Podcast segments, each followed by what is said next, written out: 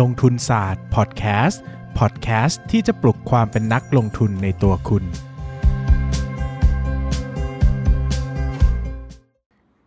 สวัสดีครับ ยินดีต้อนรับทุกคนเข้าสู่รายการลงทุนศาสตร์พอดแคสต์รายการที่ชวนทุกคนไปพัฒนาความรู้ด้านการเงินและการลงทุน วันนี้เป็นโอกาสพิเศษมาก ๆ นะครับ แล้วก็เป็นฉุกละหุกพอดแคสต์ที่สุดที่ เคยจัดมานะครับ ตอนแรกเนี่ยผมตั้งใจว่า episode ที่ 500 เนี่ยนะครับ เราจะปิดกันด้วย ลงทุนศาสตร์เลคเชอร์แบบยาวๆนะครับน้องพนักงานนะครับ ก็ไปเรียบเรียงมาได้ความยาวเกือบ 20 ชั่วโมงนะครับ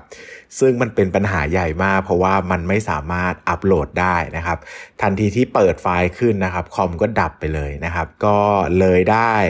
น้องก็เลยปรึกษานะครับว่าจะทำยังไงดีนะครับ ผมก็บอกว่าโอเค เดี๋ยวผมอัด episode ใหม่ให้ละกันนะครับ แต่ประเด็นก็คือว่าตอนนี้ผมกำลังพักผ่อนอยู่นะครับ แล้วกำลังเดินทางไปสถานที่แห่งหนึ่งนะครับ ก็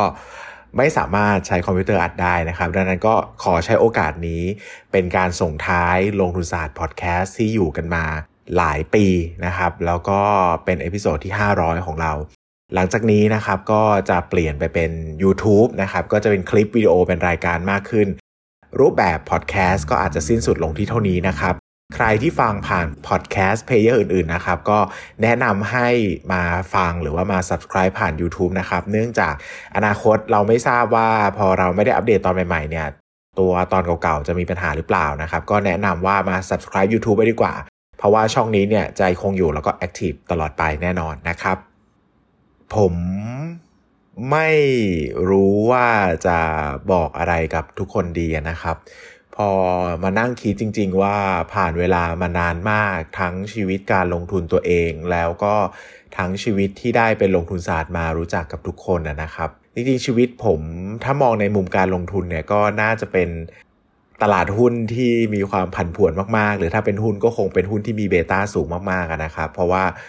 ตั้งแต่เข้าตลาดหุ้นมาเนี่ยชีวิตมันโลดโผนมากๆนะครับ ขึ้นไปสู่จุดสูงสุดนะครับ แล้วก็ลงมาสู่จุดต่ำสุดได้เป็นที่รู้จักนะครับ ได้พบประสบการณ์ที่ดีมากๆ แล้วก็แย่มากๆนะครับ ผมเคยโดนขู่ฆ่านะครับจากการทำลงทุนศาสตร์ เคยโดนทนายเรียกพบ เพราะว่าจะฟ้องนะครับ เคยมีปัญหาสารพัดสารพันนะครับ แต่ก็ผ่านมาได้นะครับ ลงทุนศาสตร์เองรวมถึงพอร์ตการลงทุนของผมเองเนี่ยก็น่าจะเป็นประสบการณ์ที่ดีเป็นอย่างยิ่งมากๆสำหรับชีวิตผมนะครับ ส่วนหนึ่งที่ผมยังไม่เลิกทำไปนะครับ ต้องพูดอย่างนี้ว่าพอเราเล่าเรื่องเรื่องหนึ่งมาติดต่อกันสักเก้าปีเนี่ยเราไม่รู้จะเล่าอะไรแล้วครับ มันเล่าไปทุกซอกทุกมุมละเอียดจนไม่รู้จะละเอียดยังไงแล้วนะครับลึกๆผมกลัวเสมอว่าผมจะถูกลืม ผมกลัวว่าถ้าผมไม่ใช่ลงทุนศาสตร์แล้ว ผมจะยัง จะยังมีมีตัวตนอยู่หรือเปล่านะครับ เราจะยังมีคุณค่าในตัวเองอยู่หรือเปล่านะครับ ผมก็เลยเลือกที่จะพยายามไม่หายไปนะครับ แต่ถ้าหลายคนติดตามผมก็จะรู้ว่ามันทำไม่ได้นะครับ ผมก็หายไปหลายช่วงนะครับ ด้วยสุขภาพกายบ้าง สุขภาพใจบ้าง สิ่งที่น่ารักก็คือว่าจริง ๆ คนที่ติดตามผมหรือว่าเป็นคนที่สนับสนุนผมมาตลอดเนี่ย ไม่ได้มีจำนวนเยอะนะครับ ก็ ไม่มากนะครับอาจจะหลักร้อยหรือหลักพันนะครับ ถ้าเทียบกับจำนวนกดไลค์เพจ หรือว่าผู้ติดตามเพจที่มีเป็นล้านเนี่ยก็อาจจะไม่ได้เป็นสัดส่วนที่มากนะครับ แต่สำหรับผมเนี่ยก็ก็เป็นสัดส่วนที่มาก ถ้าเทียบกับชีวิตผมหนึ่งคนนะครับ ผมรู้สึกว่าตัวผมเองได้อะไรมากมายนะครับ แล้วก็ทุกครั้งที่กลับมาเป็นลงทุนศาสตร์ไม่ว่าจะหายไปนานแค่ไหนเนี่ยก็ยังมีคนที่รักสนับสนุนนะครับ แล้วก็รอคอยที่จะต้อนรับผมเสมอนะครับ ยังมีคำพูดดีๆ ยังมีคำพูดให้กำลังใจกันยังมีการสนับสนุนนะครับ หลายคนรู้ว่าผมชอบหนังสือ ชอบเขียนหนังสือก็สนับสนุนหนังสือผมนะครับ บางคนก็ไม่ได้อ่านหรอกนะครับ ก็บางคนก็อ่านเฉพาะการเงิน ก็แต่ก็ซื้อหลาย ๆ เล่มนะครับ ก็ก็รู้ว่าผมชอบก็อยากจะสนับสนุนนะครับมันทำให้ผมรู้สึกว่าเอ้ยจริง ๆ คุณค่าจริง ๆ ของลงทุนศาสตร์เนี่ยมันไม่ใช่มันไม่ใช่เพจ มันไม่ใช่การให้ความรู้ มันไม่ใช่การลงทุนอะไรเงี้ยนะครับ แต่มันเป็นความผูกพันของคนที่อยู่กันมาเกือบ 10 ปีมากกว่าในตลาดหุ้นนะครับ สุดท้ายแล้วผมรู้สึกว่าผมไม่ได้เก่งอะไรเลยนะครับ ยิ่งช่วงใหม่ ๆ ที่มีนักลงทุนหน้าใหม่เข้ามา มีคนเก่งๆ มีกูรู มีผู้เชี่ยวชาญเต็มไปหมดนะครับ ผมรู้สึกว่าผมเป็นแค่นักลงทุนธรรมดาคนหนึ่งจริงๆนะครับที่อยู่ในตลาดหุ้นแล้วก็ไม่ได้เก่งกาจไม่ได้อาจจะไม่ได้เก่งกว่าตลาดด้วยซ้ำนะครับแต่สิ่งหนึ่งที่ผมโชคดีมากๆ คือ ผมได้เป็นลงทุนศาสตร์นั่นแหละ อาจจะเป็น ประสบการณ์ที่ดีเป็นอันดับต้นๆในชีวิตผมก็ได้นะครับ เพราะมันทำให้ผมได้เจอโอกาสมากมาย แล้วก็ทำให้ผมได้รู้จักกับทุกคนที่สนับสนุนผมนะครับ ในวันที่ผมย่ำแย่เจอปัญหากับชีวิตนะครับ ผมก็จะย้อนกลับมานั่งอ่านกำลังใจที่ทุกคนเคยให้ผมไว้นะครับ เสมอนะครับ แล้วผมก็จะรู้สึกว่าจริง ๆ แล้วเราเป็นคนโชคดีมากที่ที่มีคน สนับสนุนเรามากขนาดนี้นะครับ หลายคนไม่เคยเจอหน้าผมด้วยซ้ำไม่เคยเจอกันในชีวิตจริงนะครับ ฟังกันผ่านเสียงพอดแคสต์หรืออ่านบทความของผมเนี่ย ก็ให้กำลังใจกันเหมือนเป็นเพื่อนกันมาที่สนิทกันมากๆนะครับ ผมอยากขอบคุณทุกคนมากๆ และคิดว่าคงไม่มีคำขอบคุณไหนมากมายไปกว่า การที่ผมจะลุกขึ้นมาทำคอนเทนต์ดีๆ ให้ทุกคนได้ ดูกันต่อไปนะครับ ก็ออกตัวไว้ก่อนว่ามันจะ 10 ปีแล้วเนอะกับการเดินบนเส้นทางนี้มามันอาจจะไม่ได้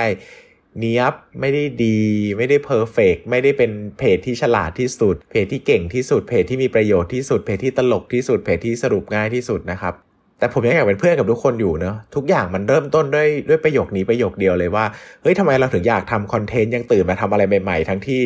หลายครั้งเราก็ไม่รู้ว่าสิ่งที่เราทำไปมัน มันมันยังใช่อยู่หรือเปล่านะครับแต่สุดท้ายผมก็มีคำตอบว่า ผมยังอยากมีที่ยืนเล็ก ๆ อยู่ใน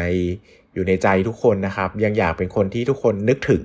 ในวันที่ทุกคนเข้าตลาดหุ้นยังอยากจะได้อ่านคอมเมนต์ว่าเอ้ยขอบคุณลงทุนศาสตร์มากๆ คุณเป็นคนที่ทำให้ผมเข้าตลาดหุ้นคุณเป็นคนที่ทำให้ผม อยู่เคียงข้างผมในวันที่แย่ อะไรอย่างเงี้ยมันทำให้ผมรู้สึกว่าเออ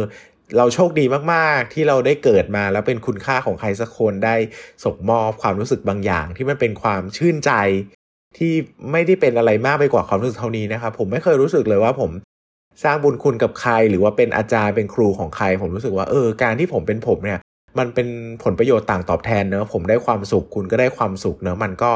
มันก็เติบโตไปด้วยกันนะครับดังนั้นก็ส่งท้ายปี 2023 นี้นะครับ ก็ ขออารัธนาสิ่งศักดิ์สิทธิ์ทุกอย่างในตลาดหุ้นนะครับ โดยบันดาลให้คุณมีความสุข ไม่ว่าคุณคาดหวังสิ่งใดนะครับ จะเป็นเรื่องของการเงิน การลงทุน ชีวิต สุขภาพ ครอบครัว ความรัก การงานอะไรก็ตามนะครับ หวังว่าคุณจะประสบความสำเร็จทุกอย่าง ทุกแง่ทุกมุมนะครับ ที่คุณคาดหวังนะครับ เราเป็นนักลงทุนเนอะเราก็รู้ว่า เอ้ย ชีวิตเรามันก็ต้องมีตรกกะว่าเอ้ยจริง ๆ แล้วคำอวยพรก็อาจจะไม่ได้เป็นอะไรมากไปกว่า มากไปกว่ากำลังใจให้กันนะครับแต่ผมเชื่อสิ่งหนึ่งนะครับว่าจริง ๆ มันจะมีอคติตัวหนึ่งชื่อว่า self attribution bias นะครับ ก็คือว่าเราเนี่ยค่อนข้างจะเข้าข้างตัวเองนะครับ แล้วก็จะคิดเข้าข้างตัวเองเสมอนะครับ แล้วมันก็จะมีอคติที่บอกว่าเอ้ยหลาย ๆ ครั้งที่เราคิดอะไรไปเนี่ย มันจะทำให้เราประสบ สิ่งนั้นได้นะครับ เช่นอาจจะเป็นถ้าจำไม่ผิดจะเรียกว่าชื่อว่า self fulfilling property นะครับ ก็ property นะครับก็หมายถึงว่าเออเราเนี่ยแบบ เราจะพยายาม fulfill ความเชื่อของตัวเองนะครับดังนั้นถ้าเราบอกว่าเราเชื่อว่าเราทำได้เนี่ย เราก็จะพยายามอยู่ในสิ่งแวดล้อมที่เหมาะสมพัฒนาตัวเอง เพราะว่าเราเชื่อเราทำได้เราก็จะทำได้นะครับ ก็ก็อยากให้ทุกคนเริ่มต้นปีใหม่ กับแพชชั่นดีๆ เข้มข้นนะครับ ตลาดหุ้นช่วงนี้ก็อาจจะไม่ใช่เป็นตลาดที่สุดใสสวยงาม เชิญชวนให้ทุกคนเข้ามาลงทุนนะครับ แต่ก็ผมก็ได้กำไรมหาศาลจากช่วงที่ตลาดแย่ๆแบบนี้แหละนะครับ ยังไงก็อยากให้ทุกคนเป็นกำลังใจให้กันนะครับ แล้วก็ผ่านช่วงเวลาที่ย่ำแย่นี้ไปด้วยกัน ผมเชื่อว่าไม่ว่า ประสบการณ์ในตลาดหุ้นของคุณจะดีแค่ไหนหรือจะแย่แค่ไหนนะครับ มันก็เป็นเพียงแค่วันวันเดียว เดือนเดือนเดียว หรือปีปีเดียวในตลาดหุ้นนะครับ แต่คุณอย่าลืมว่าเราเป็นนักลงทุนเนี่ยเรามองภาพ 10 ปี 20 ปี 30 ปี 40 ปี 50 ปีนะครับเราอยากอยู่เป็นนักลงทุนไปตลอดชีวิต จนมันตายก็ว่าได้นะครับ ดังนั้นเนี่ยไม่ว่าสิ่งที่คุณเจอมันจะดีหรือแย่แค่ไหนนะครับ สุดท้ายมันก็จะผ่านไปกลายเป็นอดีต ที่น่าจดจำ นะครับเท่านั้นเอง อาจจะเป็นอดีตที่นำพาความมั่งคั่งเงินทองมาให้คุณ หรืออาจจะเป็นอดีตที่นำประสบการณ์และความรู้มาให้คุณ แต่มันก็จะเป็นแค่อดีตเท่านั้นเองนะครับยังไงก็อยากให้ทุกคนให้ความสำคัญกับปัจจุบันนะครับแล้วก็มองภาพต่อไปว่าเราจะก้าวไปทางไหนต่อ เริ่มต้นปีใหม่ยังมีความสุขสวัสดีปีใหม่นะครับ ผมดีใจมากๆ ที่ได้เป็นเพื่อนกับทุกคน แล้วก็อยากจะอยากอยากจะเป็นเพื่อนกับทุกคนต่อไปนะครับ ก็หวังว่าเราจะอยู่กันต่อไปที่ลงทุนศาสตร์ YouTube นะครับรวมถึงเพจก็ยังทำเหมือนเดิมนะก็ดีใจมากๆครับที่เป็นเพื่อนกับทุกคน แล้วก็หวังว่าทุกคนจะเห็นผมเป็นเพื่อนเหมือนกันนะครับสำหรับวันนี้ สวัสดีครับ อย่าลืมกดติดตามลงทุนศาสตร์ในช่องทาง podcast player ที่คุณใช้ แล้วกลับมาปลุกความเป็นนักลงทุนกันใหม่ในลงทุนศาสตร์พอดแคสต์